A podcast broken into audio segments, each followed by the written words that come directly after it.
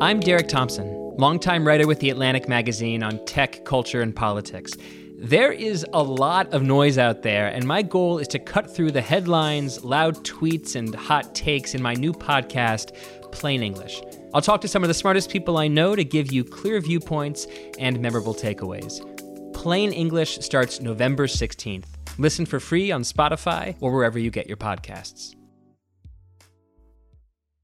It's the Ringers Philly special presented by FanDuel. The playoff action is heating up and with FanDuel, you can bet on everything from the NBA Finals MVP to who's going to lift the Stanley Cup. Right now, you can check out the new and improved Parlay Hub, filter by odds, sport, and bet type to easily find the most popular parlays and same game parlays all on one page. Plus, start betting on the pulse and get paid instantly when you win. So, download the app today and bet with FanDuel, America's number one sportsbook.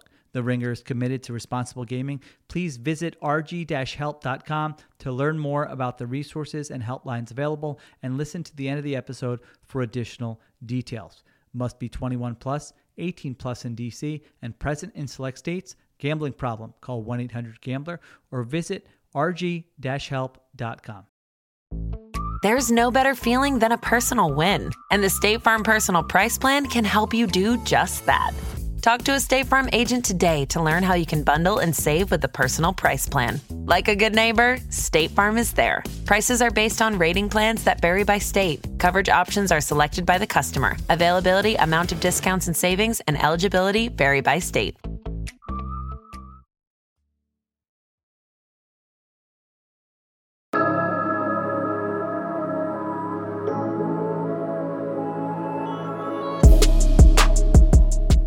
Hello and welcome to the Ringers Philly special. I'm Chris Ryan. I'm joined as always by Raheem Palmer. We're here to talk Sixers. Happy holidays, Raheem. Happy holidays. I mean, it's, it's a great time. I mean, you look at the Sixers right now, we're on, I mean, a nice little winning streak, five game winning streak. And, you know, I think the last time we spoke, I said we have to win those games against the Warriors and the Raptors. And, you know, they were tougher than they had to be, but we got them done. So I'm just happy that, you know, we're dominating this home stretch and winning the games that we're supposed to win. On any given night, you could be like, oh, they didn't have Steph, or the Raptors were coming off a back to back. And it's like, I'm all right, man. Just look at the end of the season. I'm gonna I'm gonna really appreciate this little win streak. It's been a minute since the Sixers got past what three game winning streak this season and now we're on a little bit of a run here. It's been really interesting to watch the team um, sometimes get W's when they're not playing their ba- best basketball. And I think last night's game, 104 101 over the Raptors in overtime, is an example of that, where nobody's going to write long romantic poetry about the way that the Sixers played last night, but they they got the W. Oh yeah, without a doubt. I mean, I think it was a tell of two halves. I think when you look at the first half, the Sixers went out there and I mean, and they did everything they were supposed to do. 116 offensive rating, 93 defensive rating, 22 net rating. I mean, they dominated that first half, and I just think a lot of it had to do with the fact that they were playing team ball, they were moving the ball around. I mean, James Harden is delivering assists, Joel Embiid is is dominating, but I just think in the second half they got a little bit too stagnant, and I, I think you saw that and you know, when they're not hitting shots, like as I as I always say, this team is built around their offense, and if they're not hitting shots, then it's tough for them to get stops on the other side of the other end of the floor. And I think they just got so stagnant. I think that was the frustrating thing for me. Dude, last night you don't often hear home announcers on like the regional sports networks criticize the team. Like it's a lot of like, oh, ref missed that call, like kind of stuff. Yeah. And Kate and Alaa last night were like, man, these guys are standing around. Yeah. Like there was there was like legit critique of the Sixers, especially in the second half, like you pointed out, just kind of just playing okay, watch Harden dribble, watch Embiid dribble. And the the biggest I think sometimes you you you know, you'll go to war with those two guys and l- let them have the ball. But last night I kind of wonder whether or not this game is over in the early fourth quarter if they just fed Tobias. Yes, that's exactly how I felt. And I'm, I'm, watching it, and it's like the one thing I would say about Tobias is he's really embraced this new role. But at the same time, and he's like thriving in this new role. It's like, you know, he's taking 5.7 attempts per deep per 36 minutes and he's making 42% of those shots. And, you know, Tobias a couple years ago, he wasn't seen as this this catch and shoot guy, but the thing is Tobias still has that ability to go into the post and score in the post and go one on one. And I just think sometimes, you know, Glenn has to run more stuff for him. It's like he's overqualified for his role as a catch and shoot player. And I love him in that role. Um, and he needs to be that on his team. But if Embiid and Harden don't have it going, or you know, just to mix things up, I think you need to feed Tobias. So it's like Yeah. that was a little frustrating for me. That too might have well have been. He might as well have been like on fire in NBA Jam. I mean, like everybody in the building, everybody watching at home was like, Tobias has got hot hand right now. Like you have to feed him. There was one play in the third quarter, I think it was, maybe it was the fourth. Sixers had a fast break, and I saw Melton got, you know, Melton was leading the break, and and I've been a very big Melton fan this season, so it was, there's no knock against him. But it, Toby was like, I don't know, 15 feet ahead of him and was clapping for the ball. Was like, hit, hit me, hit me, hit, hit ahead right here. That's a pass James Harden makes. But it was more to me like Tobias is not a very demonstrative player. Like Yeah. he's usually like pretty c- calm, pretty cool, not too far up, not too far down. And he was like, "I'm hot, man. You got to give me the ball right here. Like I can either get to the hoop or I can, I can get a, a, a fast break th- transition three here." he was he was obviously feeling it. I was going to ask you, you know, because we don't want to focus too much on one result. What did you think of Embiid taking a long two in double coverage as the attempted game winner in, in regulation? Because that was an example of like, to me, it's like, don't you have Harden for that situation, and or Tobias is playing out of his mind? Maybe you feed him for that game winner. that was like I mean like the whole like end of regulation was very frustrating for me because there was a point in which the Sixers are down 96-89 with um 4 minutes to go and you see Harden is kind of dribbling he he loses track of the ball and he just dishes it out to, to Tobias for a three and Tobias has to literally pick it up off the floor and hits a a three-point jumper to make it 92-96 then the next possession next possession, Harden feeds De'Anthony Melton. It's 95-96. And then the following possession, Embiid gets fouled to take the lead. And it feels like from that point on, actually Harden got the layup to to to make it 99-96. But from that point on, every possession was just a contested Embiid 20-foot shot or a Harden just like dribble the air out the the, the um, ball and then take a, just a contested shot. And it was just like we got there by playing team ball and then we just stopped. And that was very frustrating for me. So I just I hated that so much. It's the most frustrating thing about this team. I, I hate being negative. We're on a win mm. streak. Embiid had 28 last night. Harden played really well. Tobias played really well in his role. It was a home crowd. I, I think people were excited to beat the Raptors. More on that in a minute. So I don't want to belabor it, but you're absolutely right. Like there are nights when Embiid and Harden might not be the best player on the floor for the Sixers, regardless of what their stats say. And no matter whether they are or not, this team should be taking advantage of December to find out how to play team basketball. And more often than not, I think, especially down the stretch, frankly, when Embiid is maybe not playing his best, Yeah. Embiid gets preferential treatment in this offense.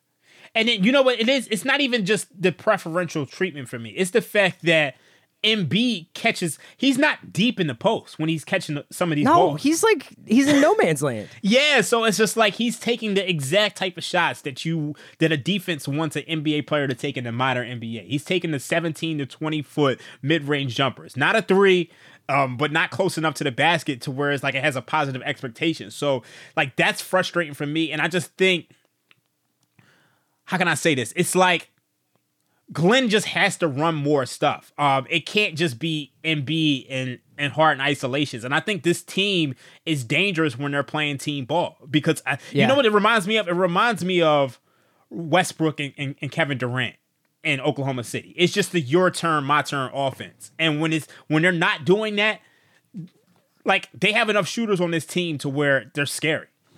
Yeah, I mean, I think that also with the in terms of the the Westbrook, especially more like the late period Thunder with Westbrook, but um, you could see last night big game of runs, like just Yeah. just teams going on like unanswered double digit runs, and it was really revolving around Embiid whether he was on the floor or not. You know, I mean, Yeah. like we have ne- we're never going to solve against us being a better team or as good of a team with him uh, without him as we are with him.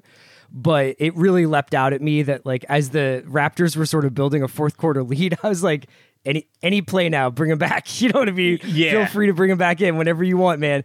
And uh, it, so you know you, you kind of live by Embiid and you die by Embiid. Oh yeah, without a doubt. Um, it's I mean it's just tough. I mean I just think we got to figure out that bench unit. Um, that that's really what it comes down to. It's just that third quarter was just so disastrous, and you you kind of just knew that you know the slip the Sixers were kind of just floating on thin ice. So it's just, I mean, it's tough. Do you think that that's um uh, a Glenn thing where Glenn's just like I have no because like one of the things that was sort of surprising about the MB shot at the end of regulation is I thought Doc was kind of like an ATO like timeout play call guy like that was like one of his signatures in Boston is Doc always had these dope out of timeout plays coming Yeah. out of the huddle and that was just like throw it to Embiid on his like left hand 20 feet from the basket and then have three Raptors run at him.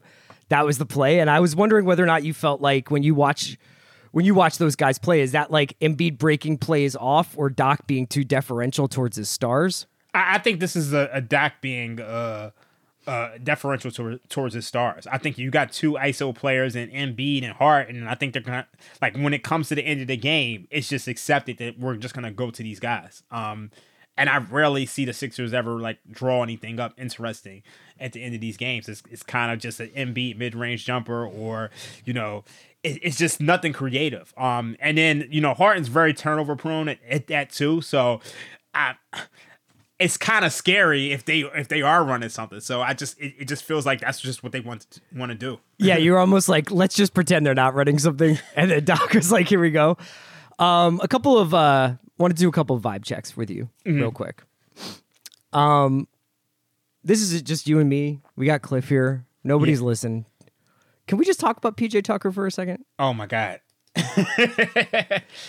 Um, there was some real like I don't know if I can keep watching this team if they continue to play a guy who can't shoot. Like we've just been so traumatized over the years by like basketball players who have either psychological or physical problems with shooting the ball well at all or even at all. So there was one play in the first half, Embiid has it around the foul line, kind of makes his way into the lane, dumps it off to PJ, kind of in an awkward spot, a little bit under the hoop.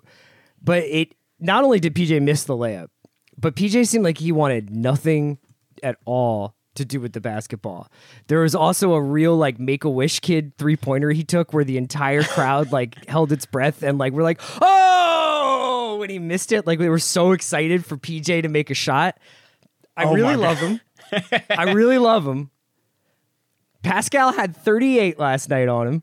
So like sometimes I'm like, I know he takes the toughest assignment, but is it okay to talk about the fact that sometimes he gets worked? Yes, it, it's definitely okay to talk about. I mean, at the end of the day, it's just like if he's not really providing that much on defense and he's struggling on offense, he's going one for five from three.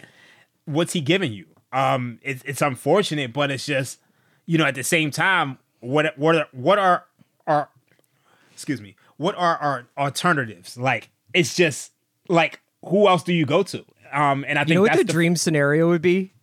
Is like just a fake hamstring injury yeah and have him be on the Iguodala diet in the in Golden State where he just comes back for the playoffs. Because it's just too hard to watch him against Toronto. I mean, my dream scenario is that the Raptors blow it up and we can kind of get one of these big, length, lengthy guys. Like that's my The dr- size not doing us any favors. Come on. Yeah, I mean that's true, but that's that's my absolute dream scenario. But You think just, he's gonna be like, you guys want Boucher? You guys want you want Anunoby? Come on, he's not gonna do that for us. I, I just think the Raptors are in such a. I mean, and last night was kind of like one of their best efforts that we've seen from them in about two weeks. Um, I think Yeah, the Raptors they're on the slide. Yeah, they're on the slide. So I mean, my dream scenario is that we can we can get some type of power forward in or stretch forward in the tr- like the trade market or the buyout deadline. That's that's my dream scenario. It's hard not to add a side of hot, crispy hash browns to your favorite McDonald's breakfast. It's even harder not to eat said hash browns before you get home. Ba-da-ba-ba-ba. Wearing a Men's Wearhouse outfit makes you confident, like you could do anything, so you dance like no one is watching, even though everyone is watching. Because of the Men's Wearhouse outfit, you interview like the job is already yours because it is. Because of the Men's Wearhouse outfit, you golf as if the rules don't apply to you because you're too well dressed for rules. Because of the Men's Wearhouse outfit. At Men's Wearhouse, get measured, get fitted, get hot, get confident in everything from tailored suits to underwear and all the stuff in between. Love the way you look at Men's Wearhouse. Yeah, I mean, I think that the other vibe check I wanted to do with you is the uh, the rotating backup five thing that Doc's doing. So we had a couple of weeks of a love affair with Paul Reed. Montrez was somewhat out of the rotation. Now it seems like that's flipped. Montrez is back in the backup five role and doesn't really close very much and doesn't really play much down the stretch. But Paul Reed is is now like in spot spot fill in duty. Uh, is kind of getting a couple of minutes at the end of the first half, maybe. Um, is this a problem that Daryl needs to address in January, or do you think it doesn't really matter because when you get to the playoffs, if Embiid's not playing 40 minutes a night, we're not going to win anything anyway? Um, I think this is probably going to. It definitely has to be addressed at some point. Um, you know, right now, I mean, I don't mind it that much. I mean, we are on a, on a winning streak, but it's just for me, it's just like you look at the games against Sacramento, you look at the games against Golden State. He didn't do anything if he's like he has zero points in 12 minutes, zero points in 11 minutes. Like you talking about you talking about Harrell or yeah, PJ? Harrell. Harrell. So for me, it's just like this is a guy who, if he isn't scoring, he's not adding anything. He's not adding any defense. So to me, I'd rather see Reed out there. I mean, and granted, last night he was three or four for seven points, but like I, I just think Morey just has to address this. I, I just think yeah. Reed has to be yeah. the guy, and you have to develop Reed because Reed can actually like at some point MB is going to be in foul trouble in the playoffs, or at some point, you know, there's going to be a time where MB can't be on the floor, and you're going to need Reed. So I just think this is the time where you should be developing Reed, and it's just frustrating that he's not getting those minutes. Yeah, the the that is actually something I'm pretty envious of the Raptors about. You know, yeah. um, it's it's it's the Bouchers. It's the guys where I'm like, damn, do, like, could we just not do this? Like, is there just no Bouchers out there for us to like bring along slowly over the course of a couple of years? And now he's got like an inside outside game and is dangerous around the rim and stuff. Like it, it, it it's just indicative of the choices that the organization has made ever since we started the kind of Jimmy Butler, Al Horford era of like always kind of shopping for the veterans to go around and Embiid rather than developing guys of his generation to play alongside him like we did when it was like Fultz and and and Saric and and and Covington in the gang. Um so yeah, I think that the the backup five thing is going to be an issue. You know, I don't want Joel Embiid to be an on-off monster where like we fall through the basement when he's off the floor and like it doesn't seem like that Doc is comfortable with a five, a, a, small ball with PJ at the five, or or playing any kind of like real funky lineups. So if we're gonna keep playing traditional five, like big man five lineups, he, they can't have Montrez can only score in in bunches, and Paul Reed is a liability. It has to be like some kind of replacement level player in there. Yeah, I I, I totally agree. Like I, I agree with that 100. percent I just would you take Drummond back? I think I would. I, I definitely think I would. I, I, think that. I mean, Drummond can add. You know, he's not the best defender. Um, so it's just like I mean, he's a great rebounder. Um, it's the best I, backup Embiid's ever had, right? Yeah. I'm not. That's not saying much, but yeah, uh, not, but, yeah. I mean, definitely. I mean, definitely better than DeAndre Jordan. yeah, yeah. Um, what else did you see last night that you wanted to talk about? Um, um, I, I just think a big part of it was just, I mean, the, the big thing that stood out to me was Tobias Harris. I mean, I, I just I just think he was so huge.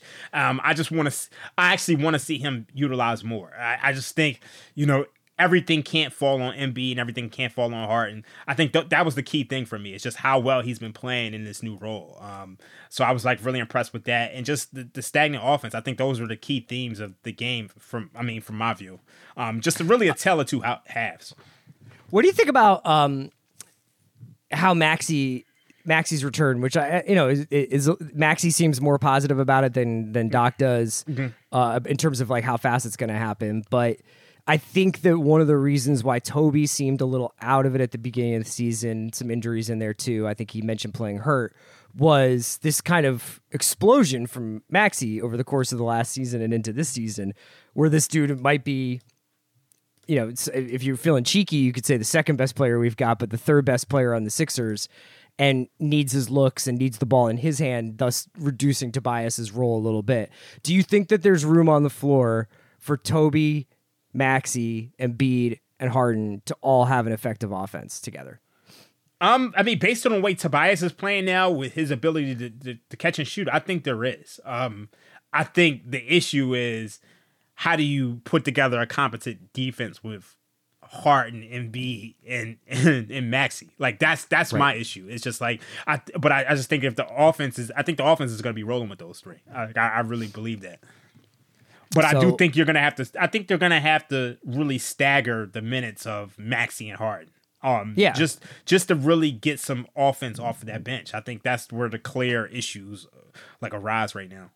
Yeah, because I I mean, there's part of me that almost dreams of it being basically a hockey style sub where yeah. to- Tobias is like the second team captain, and we kind of see a little bit of that junkyard team that we saw a couple weeks ago when when Embiid and Harden were both out, and it was like Tobias and and and like the the bench guys, and we actually look pretty decent because that's that's apparently the team Doc would rather be coaching. Yeah. But playing five out with Tobias running the floor, I don't mind that. Um, I, I had a question right. for you actually. Um, so yeah. what's your thoughts on um Thybulle right now? I mean, I, like I noticed he's been like, you know, early on in the season, he was like really shooting poorly, and now it. I mean, he's still not a great shooter, but I mean, he's putting them up, and it just feels like he's making some improvement on that on that end of the floor. Um, I personally like the starting lineup better with Melton, but what's your thoughts on on Thybulle at this point? I just think honestly, Doc's jerking his minutes around too much, and mm-hmm. this is the same issue we have with Paul Reed, where seven minutes one night, twenty two minutes the other night. It it's just too too much of a yo yo, and you can see him kind of last night really beating himself up on the on the bench. I don't know, was that foul trouble really that kind of got into that he got into last night? Why, why did he get pulled last night? Let me just check. Nah, he actually didn't have any fouls. I like I, I don't know why he got okay. Pulled. He only played six right, minutes. So he just gets he just gets the dock hook then, right? So yeah, I, I feel like that's another that's another element where it's just like if if Thybulle can't be a productive player on this team come the playoffs, like get rid of him for somebody who can, um, or develop him so that he will be. But this kind of in between punishment purgatory that he's in, where he only gets consistent time when there's another dude hurt, is kind of not really helping the team or him. Yeah. I, I, agree with that. Like it was, it was weird to only see him play six minutes. Like he played seven minutes last night, yeah. so it's just we we've got too many guys who can only do one thing on the floor. Yeah, you know? I'm not asking for everybody on this team to be Magic Johnson in 1983, but like it would be really helpful if like PJ was capable of getting seven to 10 points a night on any given night, or if Thybulle was capable of getting 12 points a night, or if Maxey and Harden could defend. you know what I mean? Like, yeah. there's too many things where it's like, wow, this guy's got a glaring red flag that we can't, you know, we have to be really mindful of like what he can't do rather than what he can do.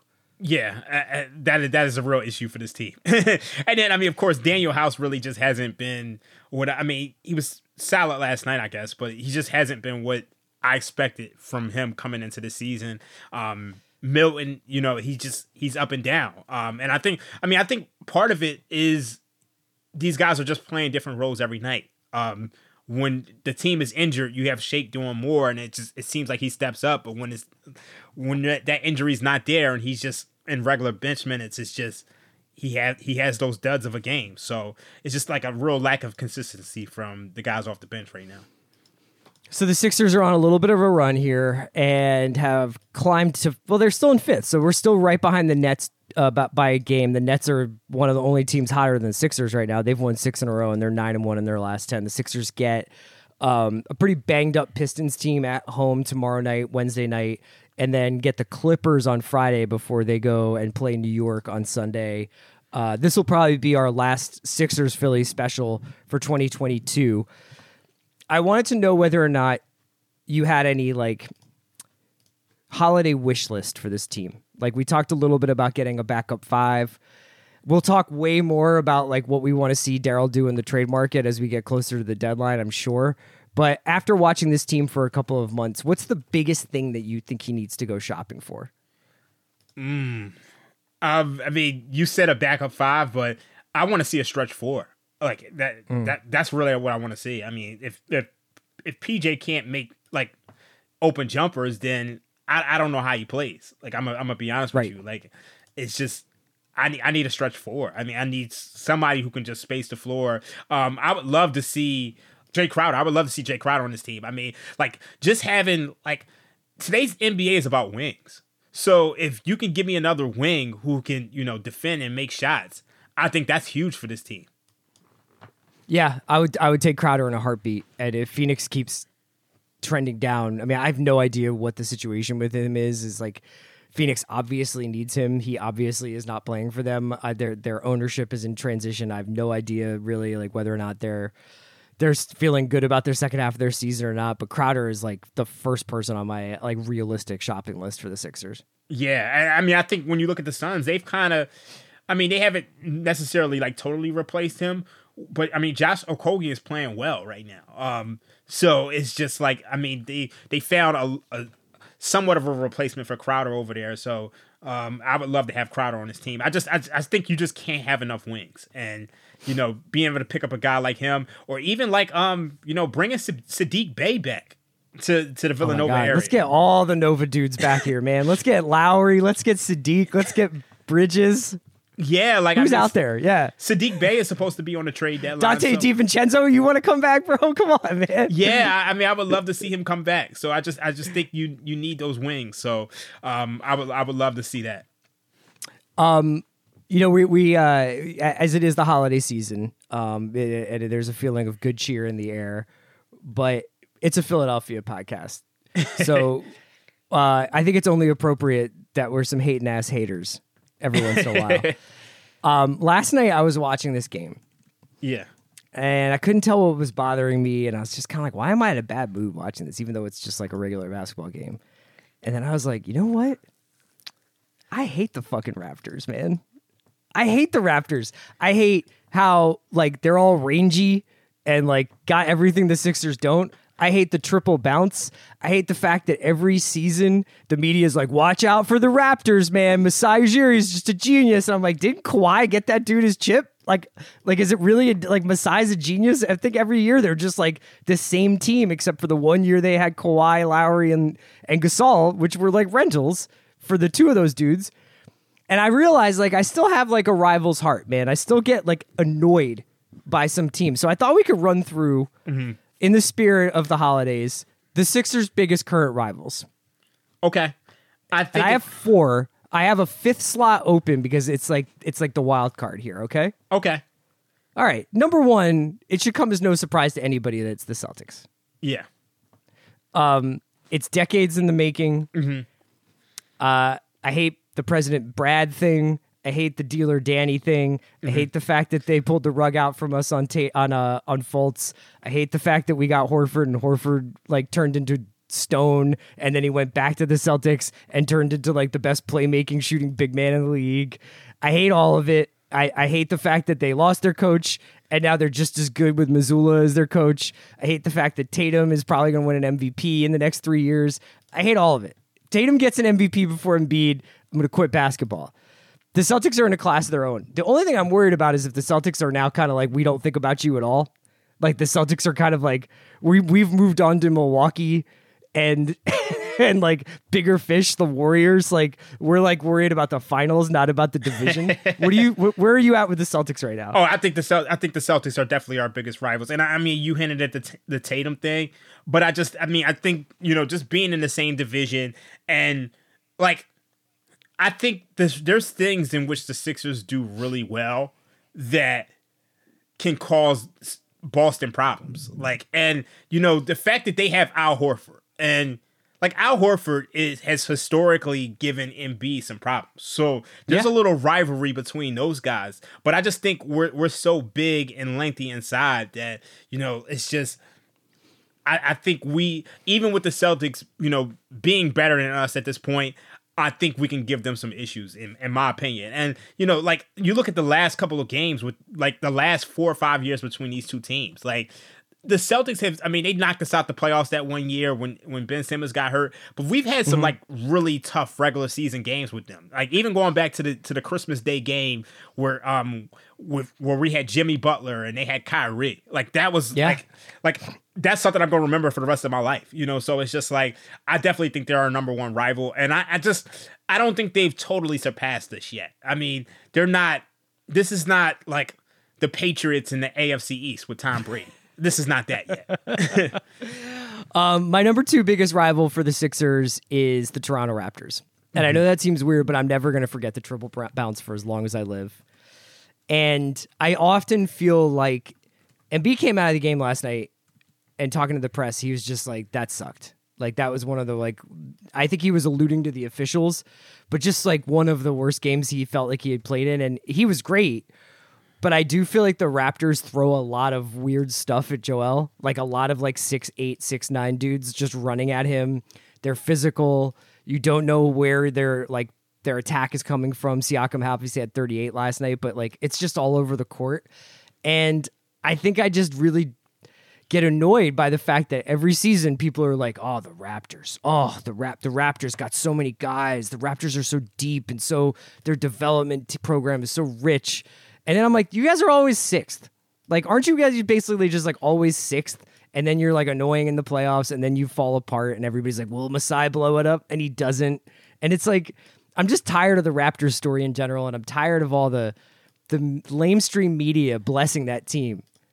I, I think the thing with the Raptors is that they have all of these guys who fit the the prototypical modern NBA player. You have all these guys with length and who can you shoot the ball. You got Pascal Siakam, who probably is like he's the next guy. I mean, he's all NBA caliber power, forward. You got him. You got OG Anunoby. You got guys like Boucher. All these guys with such length, and then Scottie Barnes. And the only thing that they're missing really is a star player who can get his own shot. Like Fred VanVleet is just so small. Um, I think he's a good defender. Um, he can hit the three, but he's not suited for his role. Like to me, it's just like even you saw him in clutch time last night. It was just like he Yeah, really he didn't- couldn't get over Embiid. yeah, like he just he struggles against a lot of length. Um, and when it's clutch time, there's an issue. But I just think with the Raptors, they're really a Kawhi Leonard away. I, I- think if Kawhi Leonard had not left, we'd Aren't we looking- all?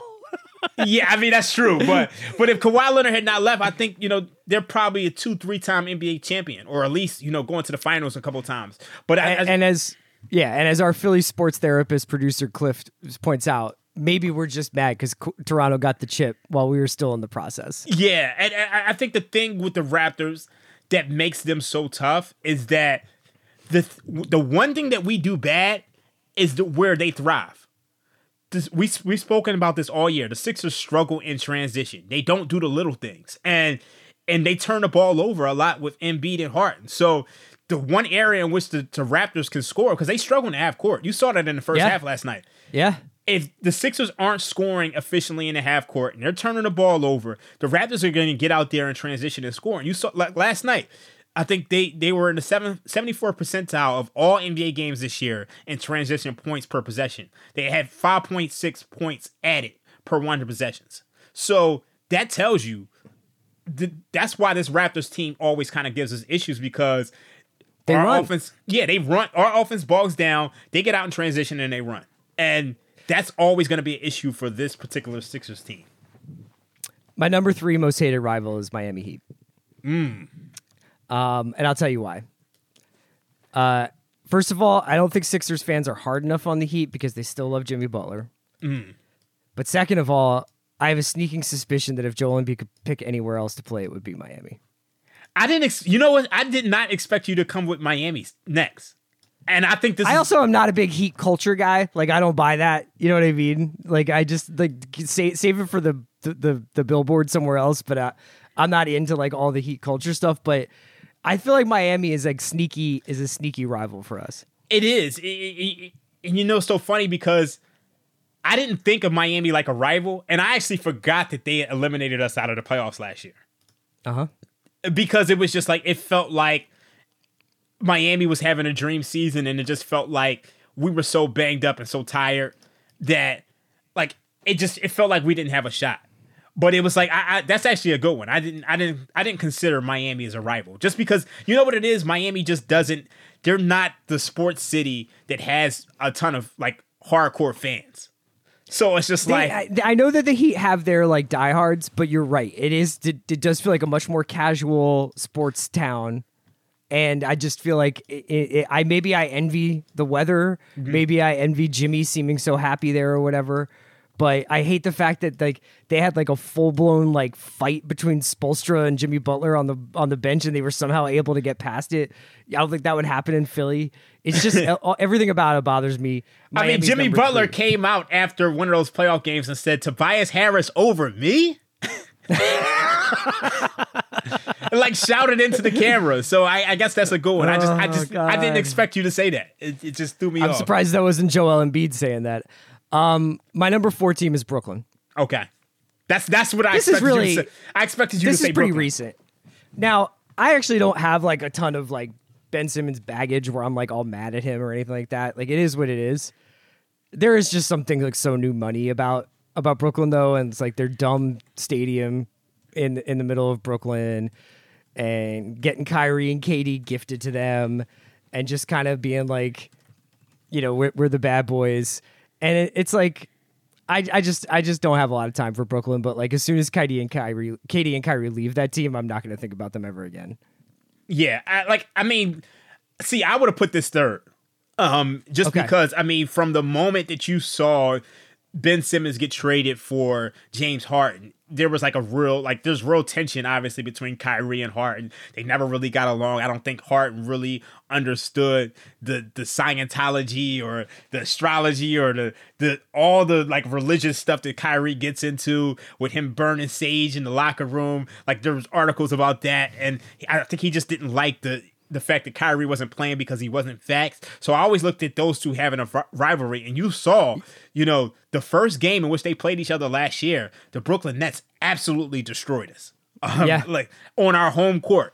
Like and that that was just bad. So and then for the the Sixers to have our best win of the year this year, um, and Ben Simmons return without any of our stars, I, I just think this is a rivalry that's I mean for the next couple years, at least while these two teams are together in this manner, I think it's gonna be there.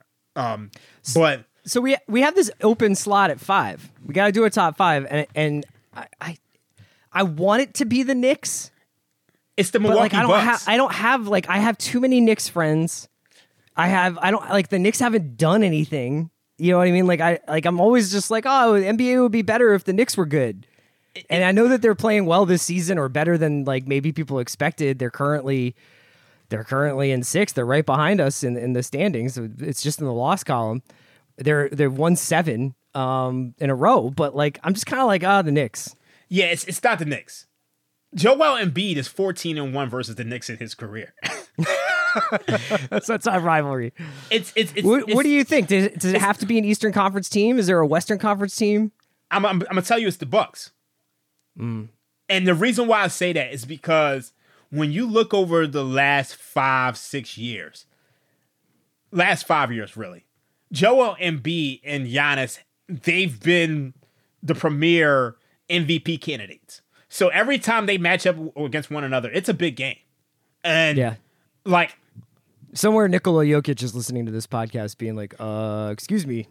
I, the, the, the thing about you know what's so funny I, I I would say that's a rival but for whatever reason Joel Embiid hasn't gotten a chance to play Jokic very often Yeah, they're like he's always out or whatever. Yeah. but it's just like you look at some of these games against the Bucks and, and the Sixers they kind of go they're going back and forth I know like I think Embiid is five and eight versus Giannis in his, career but They I had mean an awesome game earlier in the season. Yeah. yeah, so it's just like to me, that those are like big marquee games that can kind of go either way. I think um what did the Sixers won the last one, the the Bucks won the last two before that, the, the Sixers won the one before that. So they kind of like they kind of go back and forth, and I just kind of like I like even when there's no Ben Simmons, I've seen M- Embiid go out there and win that game. You know, so Yeah. it's just like I, I think that's that's our rival, even though the Bucks are just I mean, they've won an NBA title. We haven't. Yeah. yes. And and Giannis has uh, what? He has like two MVPs, right? Yeah, I mean, Embiid just can't get over the hump for whatever reason. I feel better. I feel better. I haven't gotten that off my chest. Um, we'll wrap it up there. Uh, thanks for listening. For You know what though? We, I think we got to talk about this Christmas game. Oh, okay. This We next gotta- game. Yeah, we, we have to. Um, especially since this is the last podcast of the year. So it's like we have the Sixers opening up as two and a half point favorites over the Knicks um, on Christmas over under 219. My model actually puts this at four and a half. Um, those of you guys who listen to me on the Ringer Gambling show, um, we'll, we'll probably talk about that more on there. But um, what do you think about this game? Are you? I, I imagine you're excited. I'm excited. It, it's it it's like for for me as an Eagles fan, I'll tell you how I'm going to be feeling that morning is very much related to whether or not the Eagles beat the Cowboys. I know as a Cowboys fan, you probably feel the opposite. Um, it- it's it's one of those things where I feel like all the Ph- Philly sports teams have been kind of interrelated this season. Where you know, like the Phillies and the Eagles kind of gave some cover to the Sixers earlier in the season. Now the Eagles are on their way to the playoffs, but like Jalen's banged up, so I'm like we're more worried about that than I am the Sixers. Um, I want to win, but like you know, the NBA is having a hard time getting all their stars healthy and available for their marquee games on national television. Yeah. I, I, I don't particularly like watching the Knicks right now, but like I'm excited to see see the Philly play on Christmas Day. What about you? I'm very excited. You know, the last time these two teams played, we didn't have Embiid or Hart. This was right after the Washington series. So we had Tyrese Maxey. I mean, we still played him a close game. I think we lost 10 106 104 at home in a game in which the Sixers probably should have won. So I'm expecting a big performance out of the Sixers here. Um, you know, the, the, the Knicks right now. I, I just think there's there's so many advantages that we have in this matchup. I mean, we're the better half court offense. We're the better transition offense. The Knicks struggle in transition. Um, the Knicks, I, I just think right now, our offense right now is rolling. The last two weeks, we're fifth in offensive rating, scoring 118 points per 100 possessions. So, I mean, that tells you just with Embiid and Harden on the floor, I just, I think this is going to be a high scoring game. I'm, I'm going to be honest with you. I, I, I- just think the Knicks are, are rolling offensively. Both of these two teams defensively, they've picked it up, but I, I like the Sixers in this one. I, think I think we get it done. I like Philly too. Um, I'll be interested to see if this winds up being so it would be our ninth win in a row if Yeah. we if we if we beat Detroit and the Clippers. Keep it rolling, man. That's what I would love is just to, just to keep it rolling into the new year. You know, it's so Uh, thanks it's to- so crazy. They're on a on, on a winning streak too. So I know. it just feels like an unstoppable force meets an immovable object at this point. I mean, with two That's what teams, Ad, exactly how Adam Silver drew it up. The Yeah, fifth and so- six seeds. I would love to see both teams go into this like completing like their winning streak and just we'll see who, battles it out. I mean, I always had like you know just being from Philly, I always kind of had this inner competition with New York. Um, I know I said they're not really a rival, but I just always want the best New York, whether that's you know in anything, whether that's as, as a rap or a DJing. I just wanted the six Philly to just be better than New York. So Yeah, we're always like the second city to them, and it's it's it gets really annoying. Yeah. um, we'll have to see what, what happens on Christmas. Thanks to Raheem for joining me. We'll be back in the new year. Go Sixers.